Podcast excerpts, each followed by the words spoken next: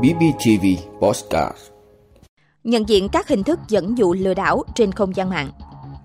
chấn chỉnh và xử lý những bất cập trên thị trường bảo hiểm nhân thọ. Tượng cảm cúm hóa ra viêm phổi nặng do vi khuẩn Mycoplasma. Cách tính lương phụ cấp mới từ ngày 1 tháng 7. Nguồn cung cocaine bùng nổ trên toàn thế giới, Mỹ lo ngại nguy cơ từ ma túy mới Silazine. Đó là những thông tin sẽ có trong 5 phút sáng nay, ngày 28 tháng 6 của Bosscat BBTV. Mời quý vị cùng theo dõi. Thưa quý vị, lừa đảo trực tuyến là vấn đề đã và đang nhận được nhiều sự quan tâm của toàn xã hội. Các đối tượng xấu lợi dụng bối cảnh bùng nổ công nghệ thông tin để thực hiện nhiều vụ lừa đảo trực tuyến, chiếm đoạt tài sản có giá trị cao và ngày càng tinh vi. Theo Cục An toàn Thông tin Bộ Thông tin và Truyền thông, có 3 nhóm lừa đảo chính giả mạo thương hiệu, chiếm đoạt tài khoản và các hình thức kết hợp khác. Với các hình thức lừa đảo đang diễn ra trên không gian mạng Việt Nam, các hình thức lừa đảo trên không gian mạng được các đối tượng lừa đảo thực hiện bằng nhiều hình thức khác nhau và ngày càng tinh vi. Trong đó nhắm vào nhiều nhóm đối tượng, bao gồm người cao tuổi, trẻ em, sinh viên, đối tượng công nhân, nhân viên văn phòng. Đối với mỗi nhóm đối tượng ở độ tuổi khác nhau, kẻ xấu thực hiện những hình thức dẫn dụ khác nhau. Mục tiêu chung là lấy lòng tin, đánh cắp thông tin người dùng, sau đó chiếm đoạt tài sản. Ví dụ như, hình thức dẫn dụ lừa đảo phổ biến trên không gian mạng nhắm vào đối tượng như lừa đảo combo du lịch giá rẻ, cuộc gọi video deepfake, phá sim vì chưa chuẩn hóa thuê bao, giả mạo biên lai chuyển tiền thành công, giả danh công an, viện kiểm sát, tòa án, gọi điện lừa đảo, bán hàng kém chất lượng trên sàn thương mại điện tử, cài cắm ứng dụng link quảng cáo cờ bạc cá độ tín dụng đen, phát tán tin nhắn lừa đảo giả mạo brand name, đầu tư tài chính, tuyển cộng tác viên online, đánh cắp thông tin căn cước công dân đi vay tín dụng, lừa đảo chuyển nhầm tiền vào tài khoản ngân hàng, lừa đảo dịch vụ lấy lại Facebook. Giả danh các công ty tài chính ngân hàng thu thập thông tin, lừa đảo đầu tư tài chính, lừa đảo bán hàng kém chất lượng trên sàn thương mại điện tử, đánh cắp thông tin căn cước công dân đi vay tín dụng, lừa đảo chuyển nhầm tiền vào tài khoản ngân hàng, lừa đảo tung tin giả về cuộc gọi mất tiền. Hiện nay, các hình thức lừa đảo trên không gian mạng được các đối tượng thực hiện bằng nhiều hình thức khác nhau và ngày càng tinh vi. Do đó, người dân cần hết sức cẩn trọng Thưa quý vị, tại nghị quyết kỳ họp thứ 5 Quốc hội khóa 15 vừa được Quốc hội biểu quyết thông qua, Quốc hội yêu cầu chính phủ thanh tra toàn diện thị trường bảo hiểm nhân thọ, tập trung vào loại hình bảo hiểm liên kết đầu tư. Quốc hội cũng yêu cầu chính phủ khẩn trương xử lý các bất cập trong bán chéo bảo hiểm nhân thọ khi xét duyệt hồ sơ vay vốn. Ngân hàng nhà nước đã chỉ đạo các tổ chức tín dụng ra soát toàn hệ thống, xử lý nghiêm những trường hợp bắt buộc khách hàng phải mua các loại bảo hiểm không thực sự cần thiết khi cấp tín dụng cho khách hàng. Song thực tế vẫn cần kiểm soát chặt chẽ và triệt để hơn nữa. Hoạt động phân phối sản phẩm bảo hiểm qua ngân hàng đã phát triển nhanh chóng và đóng góp khoảng 20% tổng doanh thu phí của thị trường bảo hiểm nhân thọ. Theo thống kê của Bộ Tài chính, tuy vậy, việc phát triển nhanh dẫn đến phát sinh một số bất cập trong việc quản lý chất lượng dịch vụ bảo hiểm qua kênh ngân hàng. Có hiện tượng một số nhân viên ngân hàng ép khách hàng mua bảo hiểm nếu muốn về vốn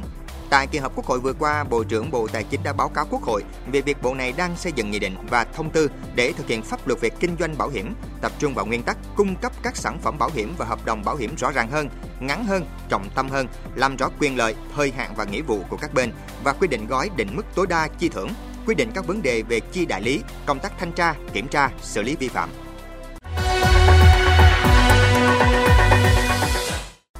Quý vị, Bệnh viện Nhi Trung ương vừa thông tin thời gian gần đây tiếp nhận nhiều trường hợp bệnh nhi nhập viện do viêm phổi, trong đó có nhiều trẻ bị viêm phổi do Mycoplasma với các triệu chứng không điển hình, dễ nhầm với cảm cúm thông thường. Hiện nay tại Trung tâm hô hấp Bệnh viện Nhi Trung ương, mỗi ngày tiếp nhận từ 150 đến 160 bệnh nhân điều trị nội trú, trong đó có khoảng 30 đến 40 bệnh nhi nhiễm Mycoplasma,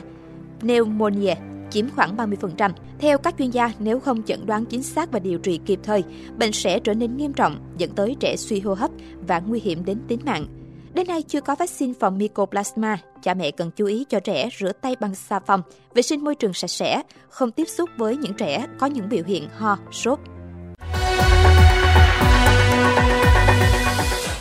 Thưa quý vị, Bộ Nội vụ đã ban hành thông tư hướng dẫn cách tính tiền lương phụ cấp hoạt động phí với một số trường hợp theo mức lương cơ sở mới từ ngày 1 tháng 7. Cụ thể, công thức tính mức lương. Mức lương thực hiện từ ngày 1 tháng 7 bằng mức lương cơ sở 1 triệu 800 ngàn đồng một tháng nhân hệ số lương hiện hưởng. Mức phụ cấp thực hiện từ ngày 1 tháng 7 bằng mức lương thực hiện từ ngày 1 tháng 7 cộng mức phụ cấp chức vụ lãnh đạo thực hiện từ ngày 1 tháng 7 nếu có, cộng mức phụ cấp thâm niên vượt khung thực hiện từ ngày 1 tháng 7 nếu có nhân tỷ lệ phần trăm phụ cấp được hưởng theo quy định. Đối với các khoản phụ cấp quy định bằng mức tiền cụ thể thì giữ nguyên theo quy định hiện hành.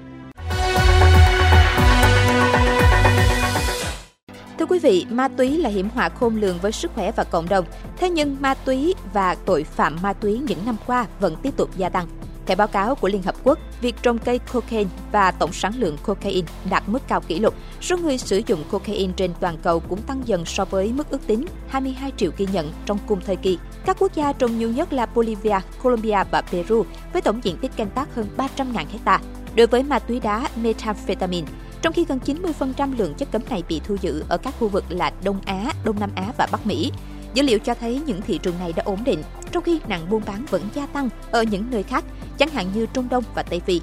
Báo cáo của Liên Hợp Quốc cũng chỉ ra những bất bình đẳng về kinh tế và xã hội liên quan các thách thức từ chất cấm, sự tàn phá môi trường, vi phạm nhân quyền do nền kinh tế ma túy bất hợp pháp gây ra và sự thống trị ngày càng tăng của ma túy tổng hợp. Gần đây, Cục Quản lý Thực phẩm và Dược phẩm Mỹ FDA đã cảnh báo về một loại ma túy mới có tên gọi là Silazine. Đây là loại thuốc vốn chỉ dùng trong lĩnh vực thú y, nhưng hiện nay đã trở thành một trong những nguy cơ gây nghiện hàng đầu ở tất cả 50 bang của Mỹ.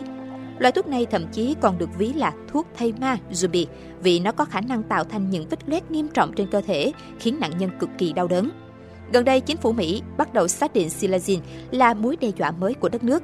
Lần đầu tiên trong lịch sử, nguy cơ từ một loại ma túy được chính phủ Mỹ đặt ngang hàng với khủng bố sinh học, bệnh truyền nhiễm gây tử vong hay biến đổi khí hậu. Những mối đe dọa được đánh giá là có thể gây ra ảnh hưởng nghiêm trọng ở tầm cỡ quốc gia. Cảm ơn quý vị đã luôn ủng hộ các chương trình của Đài Phát thanh truyền hình và báo Bình Phước. Nếu có nhu cầu đăng thông tin quảng cáo ra vặt, quý khách hàng vui lòng liên hệ phòng dịch vụ quảng cáo phát hành số điện thoại 02713 887065. BBTV, vì bạn, mỗi ngày.